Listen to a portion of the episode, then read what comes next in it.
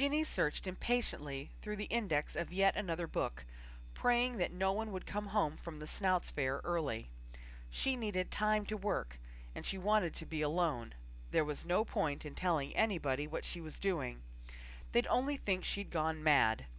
Tonight she had waited until Hermione had taken Harry out of the house to go and see Ron, then thrown herself into the books with more fervor than she'd ever had in school. Now she sat on the floor of her room, at the foot of Hermione's overstuffed bookcase, surrounded by texts that hadn't helped her at all. Nowhere could she find the recipe she needed, and the longer it took, the more her stomach hurt. She skimmed down the list of W topics with her index finger and was once again disappointed. She groaned aloud and rubbed her temples. Are you all right? came a concerned voice from behind her. Ginny turned to see Remus in the doorway. She snapped the book shut guiltily. Fine, she answered, feeling her head pound harder. Just looking for something. Anything I can help you with? No, she answered quickly. Too quickly, perhaps, given the way that Remus was eyeing her now. He lifted an eyebrow and looked as Hermione had, when Ginny had told her that she was just getting ready for the school year. He looked as though he didn't quite believe her.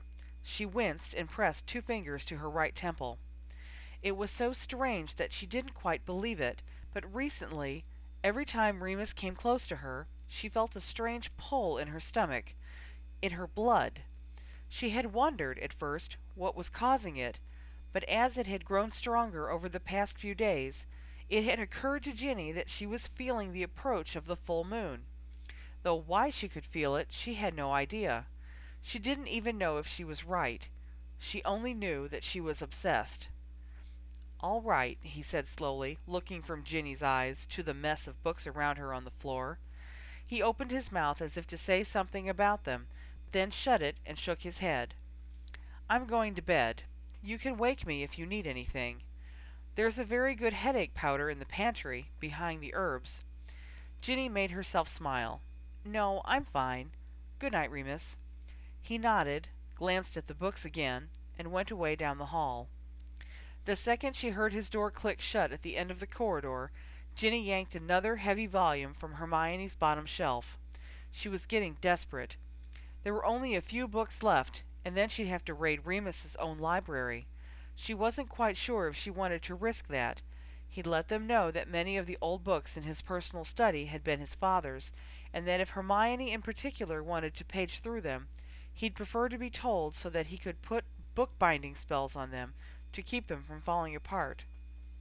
Ginny flipped open the Top 10,000 Spells and Recipes 1997 edition and started muttering to herself as she scanned down the W section. Come on, be in here. Let one of these bloody books be useful, Hermione. Be in here, be in here, be. Yes! she had yelled quite loudly. Ginny clapped her hand over her mouth and looked at the door, listening for Remus or Sirius. But it seemed they had slept through her cry of success. Softly, as if extreme quiet now would make up for her vocal blunder, she put her finger on the words she wanted and read to herself in a rush. Wolfsbane Potion. Possibly the most complex and most oft-failed potion on current magical record. Wolfsbane potion is also one of the most important in that it renders the otherwise dangerous werewolf docile on the night of the full moon. Because of its possible lethal potency and its extreme fallibility, it is unlawful for the magical court publishers to list its recipe. The recipe is available only in professional Mediwizard texts and in the new book of highly complicated and very likely lethal potions which is made available only to licensed apothecaries and registered werewolves. Ginny groaned again, anxiously. She shut the book and slid it back into place on the shelf, feeling her stomach churn. She had to get her hands on that book of lethal potions. She was going to have to check in Remus's things. She sneaked quietly down the stairs and into the dark library, making her way to the back of the study where Remus kept his oldest volumes. Normally, she wouldn't have dug into someone else's things without permission, but there was something happening in her body and mind that she couldn't quite grip. It felt like magic, but it wasn't the same as magic. It wasn't wand magic, anyway. This energy was compulsive. It seemed to dictate actions on its own, and Ginny felt she had to follow it. If she didn't follow it, she felt sick, headachy, and nauseated. She wasn't sure exactly what to make of it, but she was almost positive that she could trace it to the day that Remus had given a strange look to the dead seeds in her hand. Lumos! She ran the thin beam of wand light over the spines of the books, feeling very much as if she were a first year invading the Hogwarts restricted sections in the middle of the night. She almost expected Madame Pince to come and grip her by the shoulder at any second, but she forgot her tension when her light illuminated an oddly shaped book which was buried, on its side, behind a row of thick, dusty leather bound publications. Ginny carefully removed these, then worked the hidden book out of its tight position at the back of the bookcase and directed her wand light at the title. Wow, she breathed. The new book of highly complicated and very likely lethal potions was very tall, very slender, and bound in a strange silvery cloth. It reminded her of Remus himself. Ginny quickly replaced the book she'd removed from in front of it, then opened the silver volume in the crook of her arm and flipped it to the appropriate page, checking over her shoulder every few seconds to assure herself that she was in private. And then, convinced that it was quiet, Ginny turned her attention to the recipe she'd been trying to get her hands on all day. Quickly she read the title of the page. Wolfsbane Potion, to be attempted by Mediwizards and licensed apothecaries only. Do you want more light? Ginny gasped, jumped, and whirled around, holding the book behind her with one hand and her wand out in front of her with the other. Though her hand trembled with a rush of startled adrenaline, the beam of her wand illuminated a pair of familiar glasses just outside the doorway. Oh, Harry, it's you, Ginny managed, still gasping, only minimally relieved that it wasn't Remus. She didn't want to be caught by anyone just now. She needed to work, and in private. Yeah, Harry stayed just outside the door, but he drew his wand and lit one of the lamps in the library. Ginny winced in the light and backed up a step, protective of her secret. I don't need the light, she said quickly. I was just picking out something to read myself to sleep with. Harry didn't seem to notice that she was nervous. He looked rather nervous himself. He hesitated, then stepped into the library. Couldn't sleep? he asked. His voice sounded a little odd. Ginny shook her head, wishing, for the first time in her life, that Harry would just go away. She hadn't been able to talk to him since he'd come home from Azkaban, and though she wanted him to approach her ever since that night, he'd chosen the wrong time. He took another step toward her, frowning slightly at her elbow. He pointed to it. What's that? What? Ginny tightened her grip on the book and stepped back against Remus's desk. Whatever you're hiding behind your back, Harry answered shrewdly, looking less nervous now, and more curious. He moved left and tried to look around her. It's nothing. Nox. Ginny dropped her wand on the desk and began to untie her dressing gown with her free hand. There was nothing else for it. She didn't want to be caught with this book. She didn't want to explain what she was on about. She only wanted to get upstairs and get back to the potion recipe. Her head throbbed, and she squinted her eyes. She tugged her dressing gown open. Harry watched what her hand was doing. His mouth opened slightly, then seemed to remember himself and looked up at her face. Ginny knew she was blushing, but she continued on, working her arm out of the dressing gown until it fell by her side.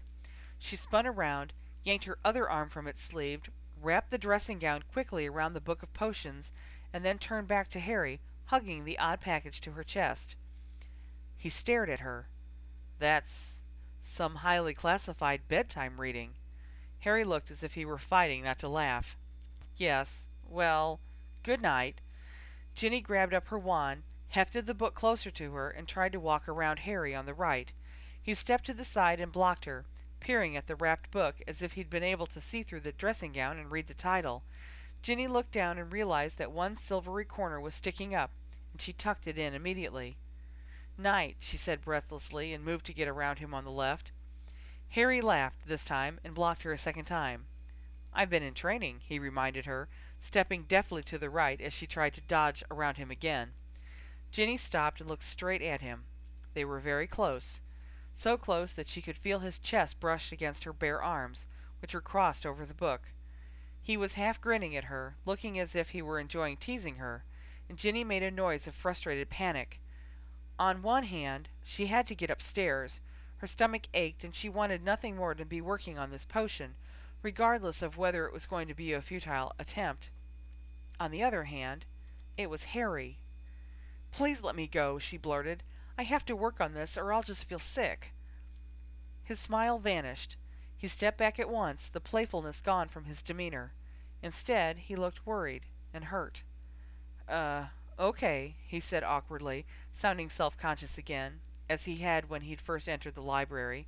He broke eye contact with her and moved out of her way, his face red. Ginny breathed a sigh of relief and went quickly out of the library and toward the stairs. She was halfway up them when a feeling, very like the nausea she had been feeling in her stomach, suddenly touched her heart. He had looked hurt. He'd only been curious about her, and she had always so much wanted him to be curious about her that it suddenly felt stupid to leave him in the dark. She'd felt, for years, that she was in love with Harry. Shouldn't she try to confide in him, if that was really true? She turned around swiftly, ready to go back and find him, and drew a sharp breath of surprise to find that he was already there waiting, at the bottom of the stairs. Sorry, he mumbled, avoiding her eyes not trying to sneak up. Where are Ron and Hermione? Ginny interrupted, looking over his shoulder toward the corridor. Harry looked at her oddly. Uh, they're still at the pub. When are they coming back? Hermione said she'd be staying until it closes. Two hours, Ginny mused, searching Harry's eyes for a long moment. He stood there and watched her, looking both uneasy and intrigued. Okay, Harry, she finally said, screwing up her courage. Come with me. She turned and led the way unhesitatingly into the girl's bedroom. She waited until Harry had followed her inside, then locked the door with her wand and turned to face him. His eyes were wide, and he didn't seem to know quite what to do with his hands. He shoved them into his pockets. Hermione'll kill you for letting one of us in here, he mumbled, after a moment, looking at his shoes uncertainly. Ginny ignored this. Harry Potter, she said warningly, if you breathe one word of what I'm about to tell you, then I will make you suffer. Promise me you'll keep it a secret. Harry's jaw dropped. Promise now, or leave. Ginny pointed to the door. I promise, Harry said hastily. I promise. Can I see the book? Ginny nodded, satisfied, and handed it over. Harry untangled it from the dressing gown, which he held between two fingers and placed gingerly on the nearest chair, then returned his attention to the cover. His eyebrows shot up. Very likely lethal. What did you need this for? Ginny told him. She told him about the dead seeds, about the strange feelings she'd been having, how she felt she'd been walking into walls in the air around Remus, how she could feel the full moon coming on and didn't know why. She told him how her stomach and head had been aching, and confessed that she only felt better when she was working on compiling the wolfsbane potion. She told him of her visit to the village apothecary's, and how she'd been wandering through Remus's garden and the woods, looking for the things they'd always used in potions class at school. She threw open her trunk and pulled out a wooden box filled with corked vials, bundles of herbs, and bags of powder, all guesses she'd made of what ingredients she'd need to collect for the recipe. She talked for what felt like an hour, and Harry listened, raptly attentive. Have you asked Remus about any of this? he asked, when she finally took a breath. No. I'm afraid he'll tell me not to try it, and I have to try it. I know I'm insane. I know Snape was the only wizard around here that could do it right. Otherwise, why would Remus go so far north to a special apothecary to get the potion every month? Does he? Harry looked shocked. Yes, and I know the potion will never work if I brew it, but it would make things so much easier on him if he could just stay here and transform. I wish I was good enough at things like this, but it doesn't matter if it works or not. I can't stop working on it. Harry didn't answer for a moment. He pushed his glasses up on his nose. Why won't it work if you brew it? he asked simply. Ginny blinked, surprised at both the question and the confidence it implied. I'm only seventeen. I got average marks in potions, she answered unsteadily. And I got average marks in charms, Harry said dryly. Ginny had never heard him refer, even abstractedly, to what he had accomplished with expecto sacrificum. but he was looking at her now as if to say that if he could defeat Voldemort with a charm, then she could make a successful wolfsbane potion. Her throat grew dry and her heart pounded. He was right. I can try to help, Harry offered quickly, looking down at the book in his hand. Not that I was much with potions, either. He pulled his wand. Accio, he said sharply, drawing parchment, quill, and ink onto one spot on Ginny's desk, displacing a disgruntled Crookshanks from that surface where he had been napping. Harry laid the book down, opened it to the page of the wolfsbane recipe, and charmed the quill to copy down the page. What next? he said when he was done. How far have you got with everything else? To be honest, I haven't even read that recipe yet. Together, they perused the list of necessary items, collecting the ones that Ginny had already acquired and piling them up in one place. Harry ran downstairs at one point and came back, floating an enormous iron cauldron in front of him. Hermione's going to notice that in here, Ginny said dubiously. We'll put everything you're using in it, stick it in your closet, and make it invisible, Harry replied. That way you can have it all in one spot when you go to start working. Where are you going to brew it? I don't know. I haven't thought that far ahead. Where did you used to brew your illegal things? Harry laughed. The girls' bathroom. Myrtle's toilet. And to think, I never thought I'd miss Myrtle, Ginny replied, laughing as well. She grew quite serious after a moment, though. I don't know, Harry. It takes a full week to prepare wolfsbane potion. I'm going to have to tell Remus and get permission so that I can do it properly on the fire. He'll never let me. He'll let you. But it's so advanced. He will, I'm telling you. He's like that. He's the one who taught me my Patronus when I was thirteen. I never knew that. He taught you? Yeah, I was in his office one day asking him to do it, actually, and Snape came in with a goblet full of the stuff. Harry gestured to the cauldron as if it already held simmering wolfsbane potion. At the time, I thought Snape was trying to poison him to get the dark arts position. Ginny snickered and handed Harry a packet of moonstone powder and the vial of wolfsbane. I wouldn't have put it past Snape back then, she agreed, watching Harry settle the ingredients carefully in amongst the other items in the cauldron. Although, nasty or not, I'm sorry he's gone, she ventured. I never imagined I could miss Snape, but I do. It's odd, thinking of Hogwarts ever starting up again without him. Harry straightened up and caught her eyes. Unreal, isn't it? He said quietly. It was the closest they had ever come to having an honest exchange about the war, and Ginny was smart enough to leave well enough alone. She nodded, then touched her finger to the recipe and frowned.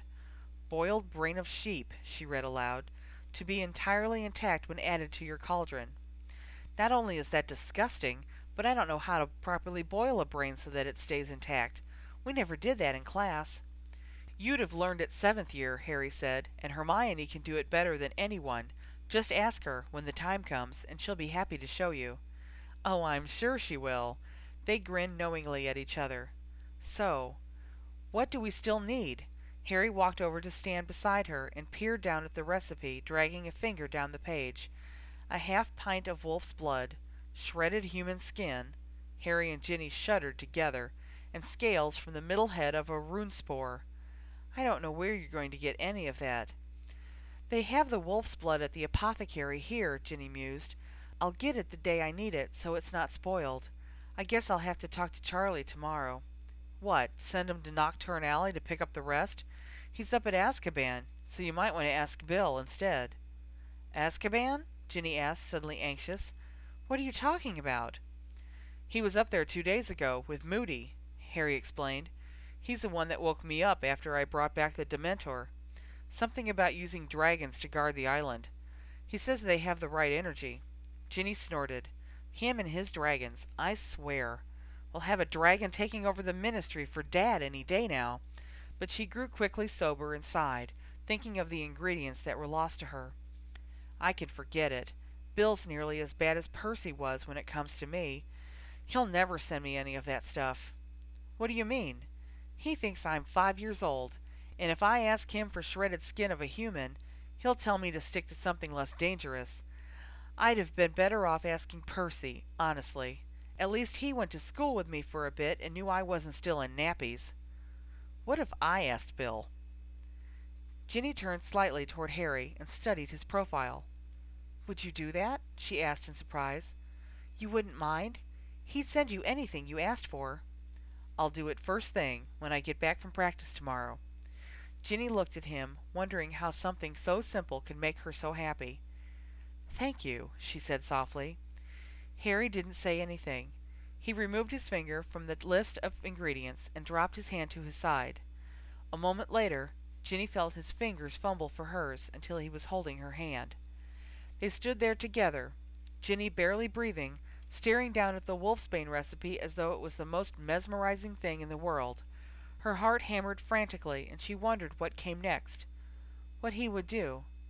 What it meant between them now. This was deliberate. This was sure. He cared for her. Alohomora! Ginny and Harry gasped simultaneously, unclasped their hands, and turned to see Hermione standing in the door, her wand halfway raised. She was staring at them, apparently rendered speechless. She stood frozen with her mouth hanging open, gaping into the room. Harry reacted first. He strode to the door and blocked it.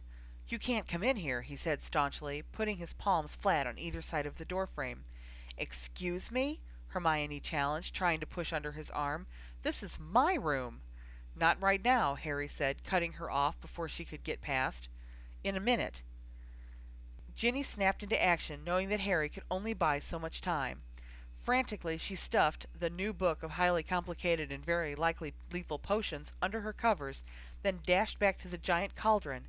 She quickly floated it to sit on the floor between her wall and the bed, not wanting to move it across the room and into Hermione's line of sight. But she still had to make it invisible. Harry, she hissed, I can't remember the charm to make it, you know. Make it what? Hermione demanded so loudly that Ginny and Harry said, Shh. Ron's head appeared in the door. He looked easily over Harry's head and into the room. What have you got there, Gin? Something secret? Ginny leapt in front of the cauldron and glared at him. Get out, Ron, she called hotly. Crookshanks jumped on the bed and yowled helpfully in his direction as well. This isn't your business. And shut up, everybody. You're going to wake Remus and Sirius. Now give me one second in private to clean up my things. Ron smiled tauntingly at her, making no move to leave. He shrugged lazily, looking from Ginny to Harry and back again, and raised a meaningful eyebrow. Oh, take your time, he said, grinning. No rush. We'll just switch for a bit. Hermione? No, Ron, honestly, I want to see what she's. But Ron had already dragged Hermione out of view and somehow effectively silenced her. A moment later, Ginny heard the door to the boys' room slam shut. Suddenly, the room felt very quiet, and suddenly Ginny was aware that it was, indeed, a bedroom, and that she was in it with Harry, who had just been holding her hand. She also became conscious of the breeze from the open window, which played on the skin of her arms and throat. She was wearing nothing but her nightdress. In the midst of discussing the potion, nothing like that had mattered. But when Harry turned away from the door and came back into the room again, Ginny felt exposed and very unsure of herself. He seemed to be thinking the same things. His eyes flickered to her nightdress and then instantly away to the wall. He made a funny, throat-clearing noise. Ginny reached for the dressing gown on her chair and put it on quickly, feeling hot all over. I should clean up, she said, faintly, and began to roll up the parchment that now held the recipe. She bound it and put it in the cauldron with the other things. Harry seemed determined to help as well, as if keeping occupied would keep embarrassment at bay. He gathered up all of the vials and bags which weren't going to be useful, put them back in their box, and replaced it in the trunk. Those two were in a better mood than I expected, he said abruptly, after several silent minutes. Oh, were they in a fight? Ginny asked immediately, wanting to sound normal and talk easily, the way they'd been doing before. No, Harry flew the cauldron into the closet and charmed it quickly, rendering it invisible. Malfoy dropped by the Snouts Fair. Ginny gaped at him. What? Why didn't you tell me that? I forgot all about it. Oh, said Ginny, flattered by that statement. Well, what did he do? The usual routine. Insulted Hermione, insulted me, insulted Ron, and lived to see another day? Ginny said doubtfully. Has he gone mad, or was he just drunk? No, he had a big friend with him. Ginny made a noise of disgust. What a coward, honestly. His whole life is just going to be a misery. I can't even get angry at him any more, not even for what the Death Eaters did to Percy. I want to hate him, but I just can't. I know, Harry sighed and pushed back his hair, revealing his scar for a brief second before his fringe fell over it again. Ginny involuntarily stopped what she was doing to look at it. Looks as if we're going to see more of him, though. He's trying out for the Falcons, and I think he's bought his way right onto the team. He did not, Ginny breathed. He's not playing for Falmouth. Tell me that's not true. Wish it wasn't. Oh, I could just. Ginny clenched her fists, then threw back her covers with a vengeance and snatched up the potions book from underneath them. He can't even play. Not like a professional. Not like you. Harry turned red. Well, it's true, Ginny said, too irritated to care what she was saying. You've never bought your way onto anything. You've practiced just like everybody else has. She trailed off, realizing for the first time that Harry was still in his practices, and that it was nearly one o'clock in the morning. Harry, you have to be at the pitch in four and a half hours, she exclaimed. Although I don't see why you have to go tomorrow, since it's Saturday. I have to go both days this weekend, to make up for the time I missed, Harry answered ruefully. That hardly seems right, does it? Ginny asked, crossing her arms over the book and thinking that Oliver Wood could stand to calm down a little bit where Quidditch was concerned. Oliver's just trying to be fair to everyone else, Harry said. I'll be fine. I used to play on no sleep all the time. He moved to the door and glanced warily down the hall, as if unwilling to go to his own room, where he would risk interrupting Ron and Hermione. Want me to break them up? Ginny asked awkwardly, thinking it was so strange to stand so close to Harry and think about what Ron and Hermione might be doing in the next room. No, no, I'll sleep on the couch. Harry, really, it's fine. He pulled Remus's potions book out of Ginny's arms. Here, I'll put this back. Are you sure? You have to put it sideways behind the leather books, on the third shelf down by the desk. Maybe I should do it. She reached for the book, but Harry shook his head and held on to it. I'll go and figure it out. But he didn't go anywhere. Instead, he stood and looked at her for a long moment. He swallowed so hard that she could see his Adam's apple bob in his throat. He took an audible breath. And then, to Ginny's great surprise, Harry leaned forward and very carefully kissed her cheek. She shut her eyes and breathed in, smelling soap and grass, feeling the frame of his glasses touch her face as his mouth brushed her skin. She put out a hand for balance and touched her fingertips to his arm, but it was over before it even began. Harry's nose softly scraped her cheekbone as he pulled away, leaving a trail of electrified skin. Night, Ginny, he said hoarsely, and disappeared down the stairs without looking back. Ginny stood in the doorway for a full five minutes, unable to grasp what had just happened. All of it. Harry had been here, with her, helping her, talking with her as if they'd always been companions, giving her confidence, protecting her secrets, holding her hand, kissing her cheek. Dazedly, she made her way to her bed, put out the lights, and lay down on her back. She stared up at the ceiling, lost in thought. Harry had left a mark on her skin where his lips had touched her. Her head and stomach aches were gone, perhaps because she had made so much progress on the potion. Her fingers remembered the deliberate grip of Harry's hand. Next week she would go to Remus and ask for his permission to continue making the wolfsbane potion. Harry believed she was capable of it. Crookshanks purred deeply from the corner, and Ginny understood the cat's sound of contentment. Feeling strangely as if Harry was lying there beside her, instead of sleeping downstairs on the couch, Ginny turned on her side, hugged her pillow, and quickly dropped off to sleep.